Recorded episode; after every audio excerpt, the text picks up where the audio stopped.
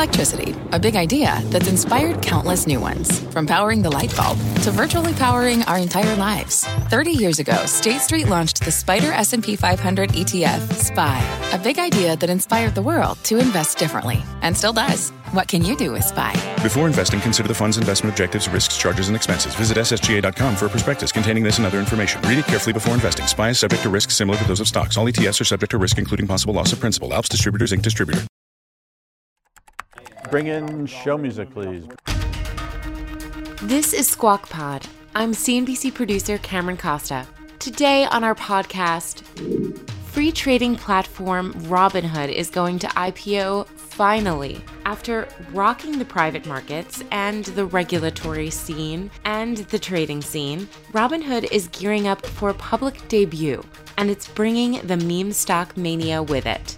Venture capitalist Geoff Lewis. I think the Robinhood IPO might be the very top for meme stocks. And Richard Branson pulls ahead in the billionaire space race. Will Jeff Bezos be eating his space dust or. What if both of them lose out to Elon Musk, who decides he's going to go up on like July 4th or something? And 47 million people are set to take off this holiday weekend.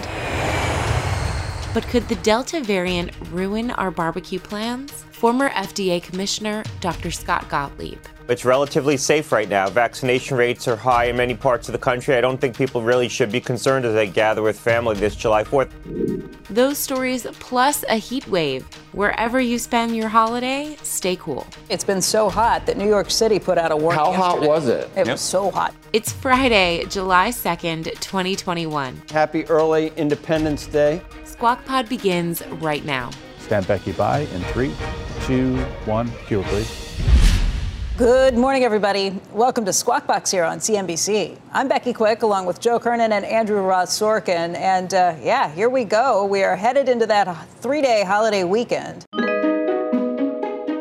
First up today on the podcast, the price of oil is soaring. It broke above $75 a barrel on Thursday to a near three year high ahead of a decision from key producers on production policy for the second half of 2021. OPEC Plus, an energy alliance, meets today. The group has been seen as largely positive about the outlook for growing fuel demand, but it was just over a year ago that WTI, that is West Texas Intermediate crude plunged into negative territory as the COVID 19 pandemic hobbled economies around the world.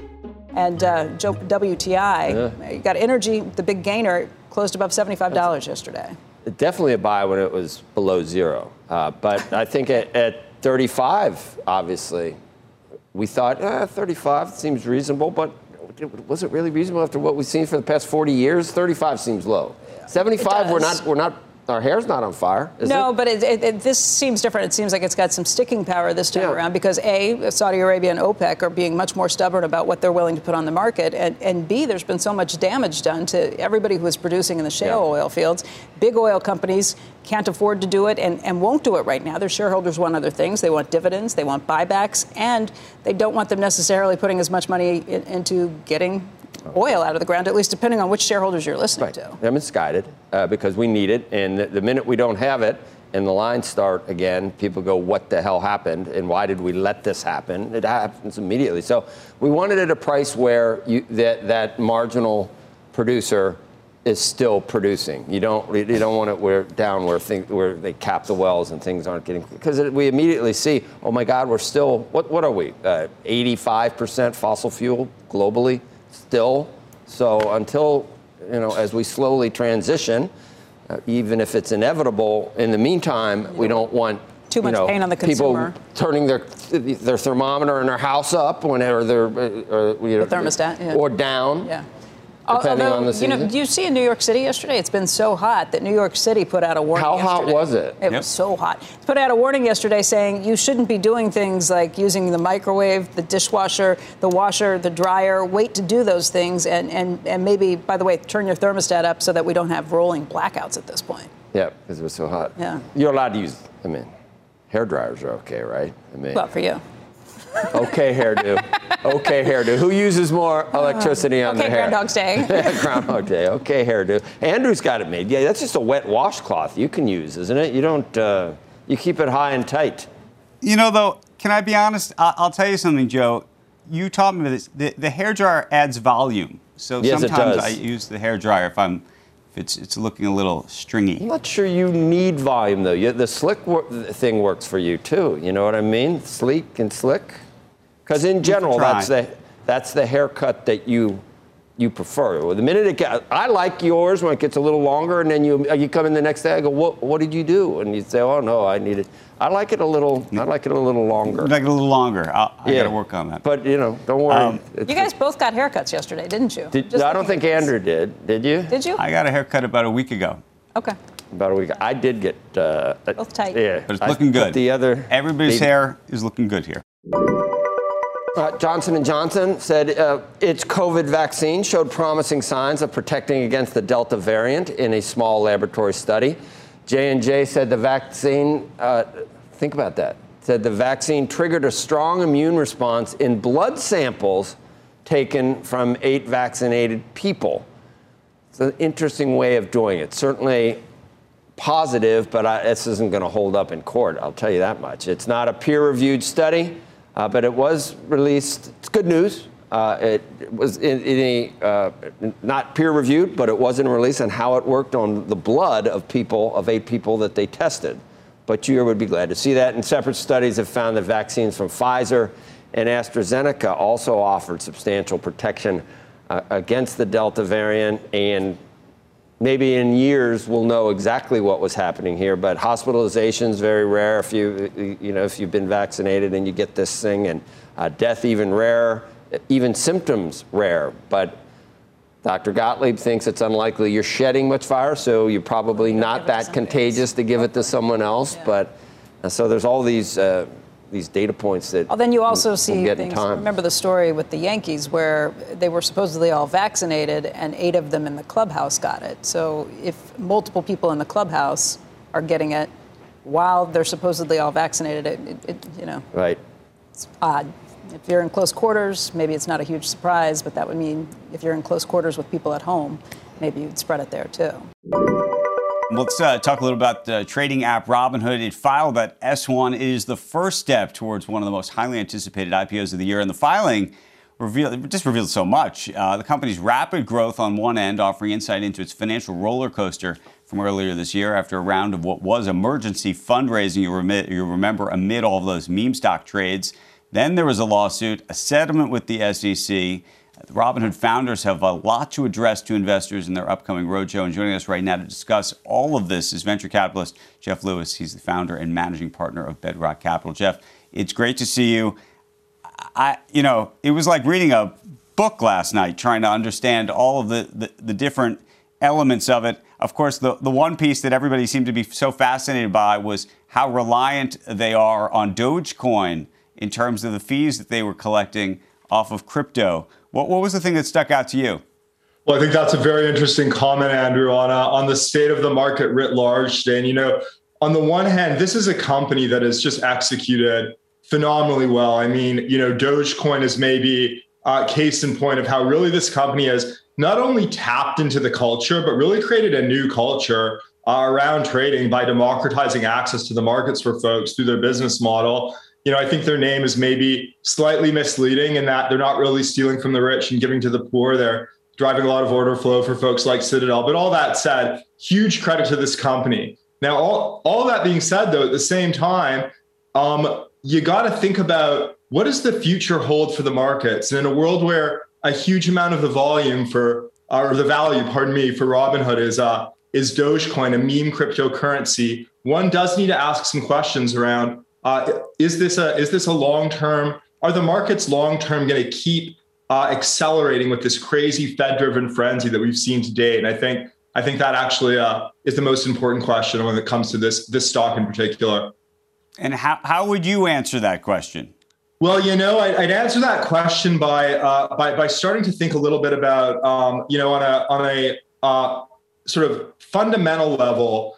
One of the questions I always ask is, if we look at this valuation as a discount on the future, does it make sense? So I think of 40 billion or so valuation for Robinhood as a premium on the past, as a premium on how phenomenally they've executed their growth, 300% year over year revenue growth phenomenal, like just unbelievable execution in many ways. Yes, maybe you can get to the valuation. As a discount on the future, I'm a lot less convinced. Just as the Blackstone IPO uh, sort of ticked the top for private equity, one could argue that the Coinbase IPO maybe there was sort of a local maxima on, on Bitcoin with that IPO. I think the Robinhood IPO might be the very top for meme stocks. And I think a, a lot of the a lot of the volume and a lot of activity on this app is driven by Gen Z traders. I think their median age is 31. And I do think that things can't really get any crazier on the meme stock stuff at this point or on the meme cryptocurrency stuff at this point. And so, as a discount on the future, I'm actually very worried about a future uh, in which the Fed uh, raises rates, the QE insanity stops,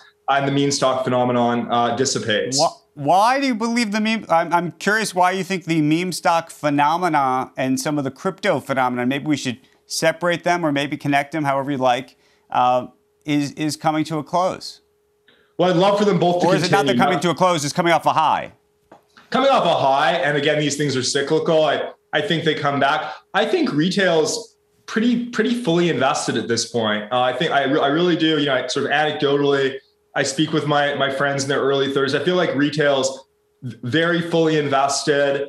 Uh, I think that uh, I, I I think that these uh, meme driven phenomena uh, just just feel uh, feel like the end of a cycle to me. So it's a qualitative gut driven thing. I don't have the an- analysis. I don't have the the data, but my gut is that it it really can't get that much crazier. And is that the same same with crypto for you? No, that, that that's very different. But I would say that I'm biased towards the crypto uh, that uh, that is that is less driven by memes and more driven by sort of a long-term story around again why in the future it would be much more valuable. So if you believe the Bitcoin store value narrative, you know, remain quite bullish there. And I think Robinhood has a good story as a, as a crypto platform as well. And I'm, I'm not a bear on this business. I just want to wait and see over the next, next few years. They've, they've certainly executed really well, but something like Bitcoin, Ethereum, if they actually end up do powering an entire decentralized finance system, you could see a lot of value there. So I'm, I'm long-term bearish on a few of the cryptocurrencies. And then I do think the meme stocks where the core businesses really don't have great fundamental values or strong stories. And even the CEOs of these businesses are in on the joke and, and recognize how absurd it is on these meme stocks. That's very different right. from a cryptocurrency like Bitcoin where there is no CEO or even Ethereum where it's, you know, Vitalik's not not the CEO or anything like that. Geoff, thank you. Appreciate it. We'll see what happens. It's going to be uh, at, at minimum fun to watch. Thanks. Definitely, definitely be fun. Uh, hope, hope the fun keeps going. We'll see. Next on Squawk Pod, millions are on the move for the holiday weekend, us among them. How worried should we be about the Delta variant? Well, it depends. Former FDA Commissioner Dr. Scott Gottlieb. I wouldn't hold back on gathering with friends and family this holiday because the virus is spreading furtively in very low numbers in certain parts of the country. That conversation right after this. What's on the horizon for financial markets? At PGIM, it's a question that over 1,400 investment professionals relentlessly research in pursuit of your long term goals. Specialized across asset classes, but united in collaboration, our teams provide global and local expertise. Our investments shape tomorrow, today. Pursue your tomorrow with PGIM, a leading global asset manager. This podcast is supported by FedEx. Dear small and medium businesses, no one wants happy customers more than you do. That's why FedEx offers you picture proof of delivery, packageless and paperless returns, as well as weekend home delivery to 98% of the U.S. on Saturday and 50% on Sunday. See the FedEx service guide for delivery information. FedEx Ground service is also faster to more locations than UPS Ground. See what FedEx can do for your business. Absolutely, positively FedEx.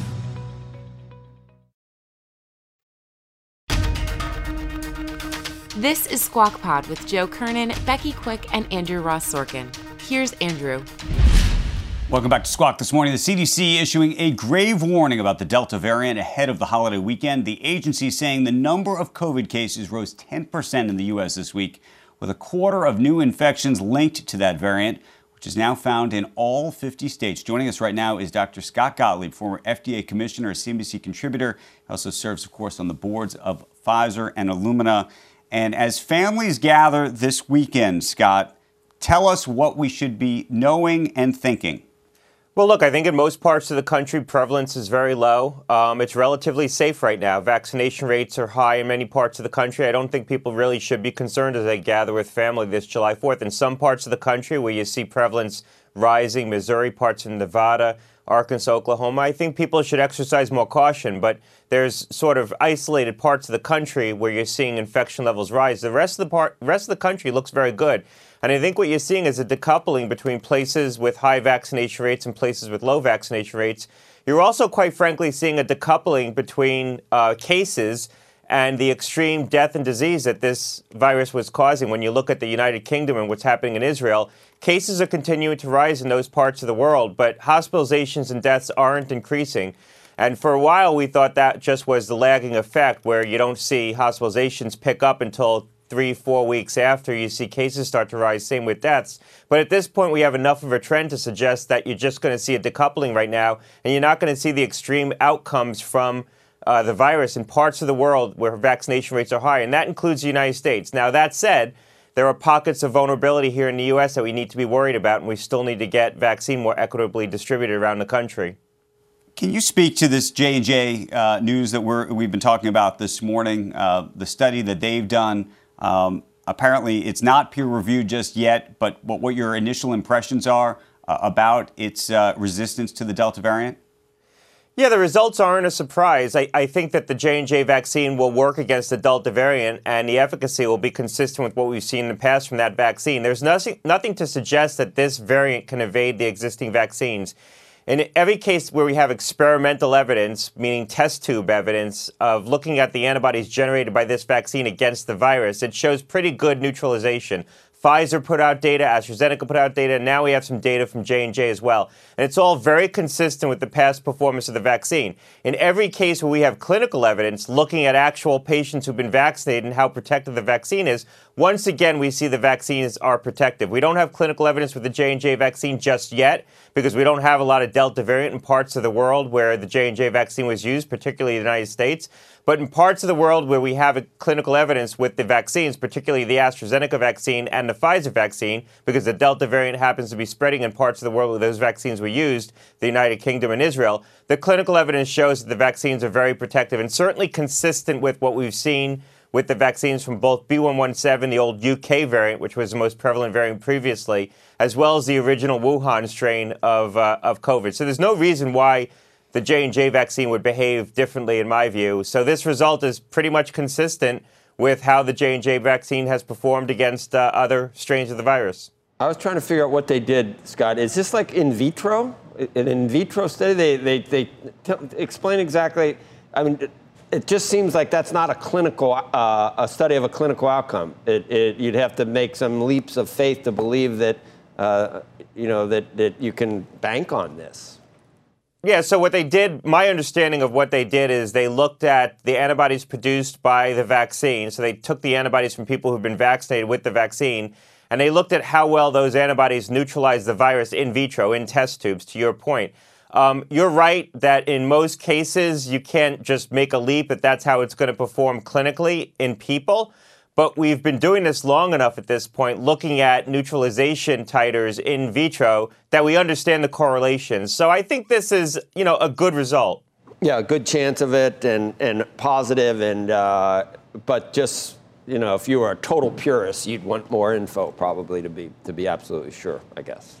That's right, but the, with the J and J vaccine, remember, I think 11 million people in the U.S. have been vaccinated with it. So it may be some time before we actually see the real-world clinical performance against Delta. Because the bottom line is, probably in parts of the country where the J and J vaccine was heavily used, um, there's just not a lot of Delta virus right now. So uh, I think this is a good result. I, I would feel pretty confident looking at this data. And Scott, finally, going back maybe to my first question about July 4th, and I, I know you're feeling pretty good about things, but in terms of people getting together, most people obviously do it outside. Uh, there's going to be uh, children, some children who are not vaccinated, others that are, uh, older older kids and whatnot. How should just families even think about that? Look, I still think people should take prudent precautions where they can, where it's not going to be disruptive. I mean, when you have a decision to make and you can decide to do something in a way that's more safe with respect to just the transmission of viruses generally, I would opt for the more safe option. So, you know, to the extent that you have discretion, I would use it. Um, but I don't think people should hold back on gathering with friends, family that they know that they feel comfortable with, that they want to get together with. Uh, because of COVID right now. There's very low prevalence around the country. You have to judge based on where you are. Look, if you're here in Connecticut, I think there were 20 cases reported in the whole state. So, you know, it's pretty safe environment right now to be getting together. I'm still looking for opportunities to exercise caution. Like if I go to a restaurant right now and there's an option to sit outside, I eat outside. I think where you can um, be sort of a nervous Bayesian and lower your statistical probability of coming into contact with the virus, why not? But I wouldn't hold back on gathering with friends and family this holiday because the virus is spreading furtively in very low numbers in certain parts of the country. Now, again, if I'm in Missouri, I think that there you should exercise more precautions there because there is more infection. Okay. Scott Gottlieb, great to see you. Have a great long weekend. Thanks. Coming up, a dramatic twist in the billionaire space race. Richard Branson attempting to take off before Jeff Bezos. Did you know he had a space reporter, Sorkin? I did not know. CNBC.com's Michael Sheetz on the personalities preparing for liftoff. Last night, Elon Musk replied to one of my tweets and just simply asked, Do they accept Dogecoin? This podcast is supported by FedEx. Dear small and medium businesses, no one wants happy customers more than you do. That's why FedEx offers you picture proof of delivery, packageless and paperless returns, as well as weekend home delivery to 98% of the U.S. on Saturday and 50% on Sunday. See the FedEx service guide for delivery information. FedEx Ground service is also faster to more locations than UPS Ground. See what FedEx can do for your business. Absolutely, positively FedEx.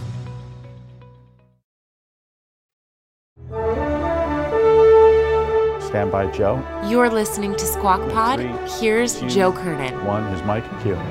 The billionaire space race just got a lot more uh, interesting and competitive. Virgin Galactic announced that it plans to launch its next test spaceflight soon, July 11th. And Sir Richard Branson will be on board. That comes just nine days ahead of Blue Origin's next planned launch, which will be carrying fellow billionaire uh, Jeff Bezos. I thought Branson always said, I, am going up, but not going to be the first. I guess it wouldn't be the first, but I, I thought Bezos had the first one. I'm not sure why the shares of Virgin Galactic would soar uh, on this.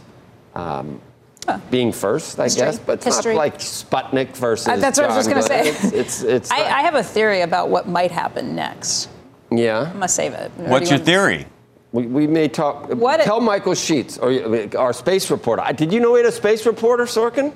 I, I did not know 6:50 this, a.m. but I'm he'll hold on. on. I'm so so fascinated to hear what Becky has to say about All her right, theory. let's What's the theory? It's a, it's a crazy theory. You want me to tell you now? Tell us now. We, I mean, we don't have any patience. We're all, you know. Okay, what? This is totally made up, but what if both of them lose out to Elon Musk, who decides he's going to go up on like July 4th or something? He'd never do anything Beats them both. impulsive like that. Beats them both to the punch.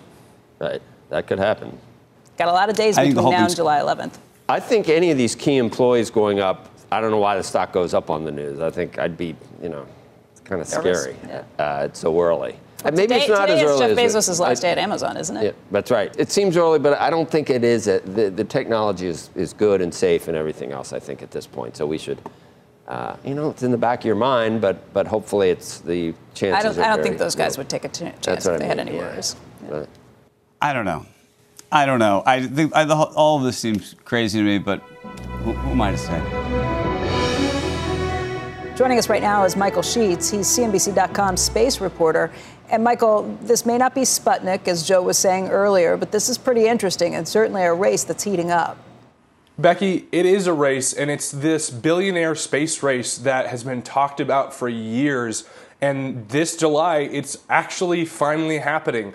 Branson is scheduled to launch on July 11th, as you mentioned, and Bezos is la- scheduled to launch on July 20th. Now, Bezos had uh, announced his mission back in May back when Branson's Virgin Galactic had performed its last test flight. And you know, the whole schedule up until that point when Bezos made his announcement was that the next uh, space flight by Virgin Galactic would be a test with four mission specialists on board, and then the, the following one would fly Branson. Now, they've reorganized that a little bit with the inclusion of Branson now on this flight, and he's scheduled to try to beat uh, Bezos by nine days.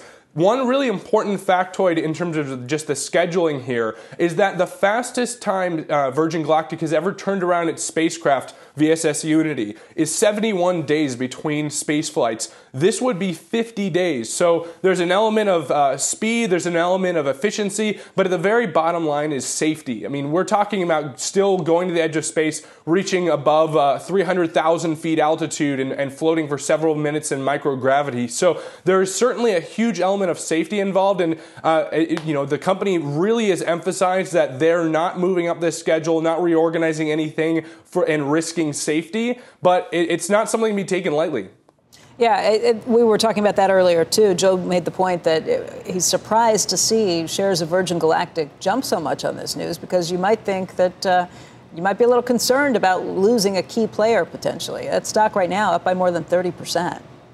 That's a great point, and uh, the stock has traded quite speculatively over the last almost two years since it went public via SPAC with Chamath Palihapitiya. So uh, it's been moving up and down a lot because they don't really have any revenue. They haven't started commercial service, and that's still not uh, scheduled to begin until 2022. So they're not going to see any major revenue until then. This is a lot of excitement. This is the stock that you know it, it's been known to move even on days that SpaceX launches. You know, a completely unrelated company. And it, it looks like people are excited about it. They see the momentum going into it. I mean, it had its best day just recently when uh, the FAA signed off and gave uh, Virgin Galactic its full launch license to, to carry paying passengers to space. That was a long awaited license for Virgin Galactic. And the stock moved almost 40% in a single day. Yeah, and Michael, it's probably worth pointing out that what Blue Origin and Virgin Galactic do is very different.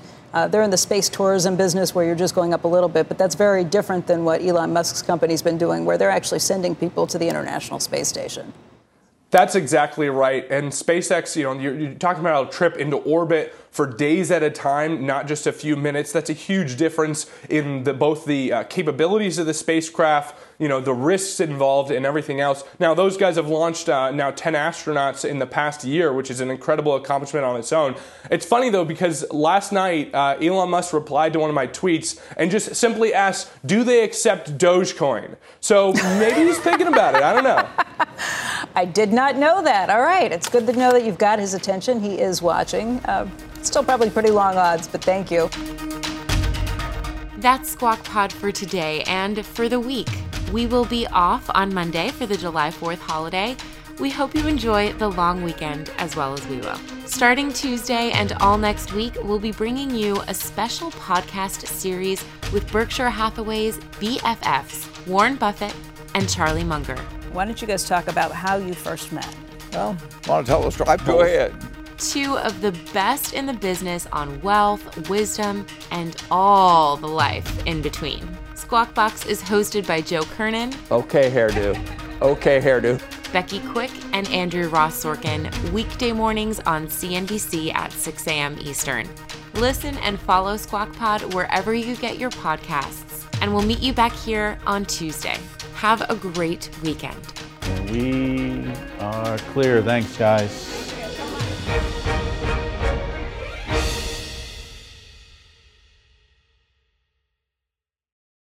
This podcast is supported by FedEx. Dear small and medium businesses, no one wants happy customers more than you do.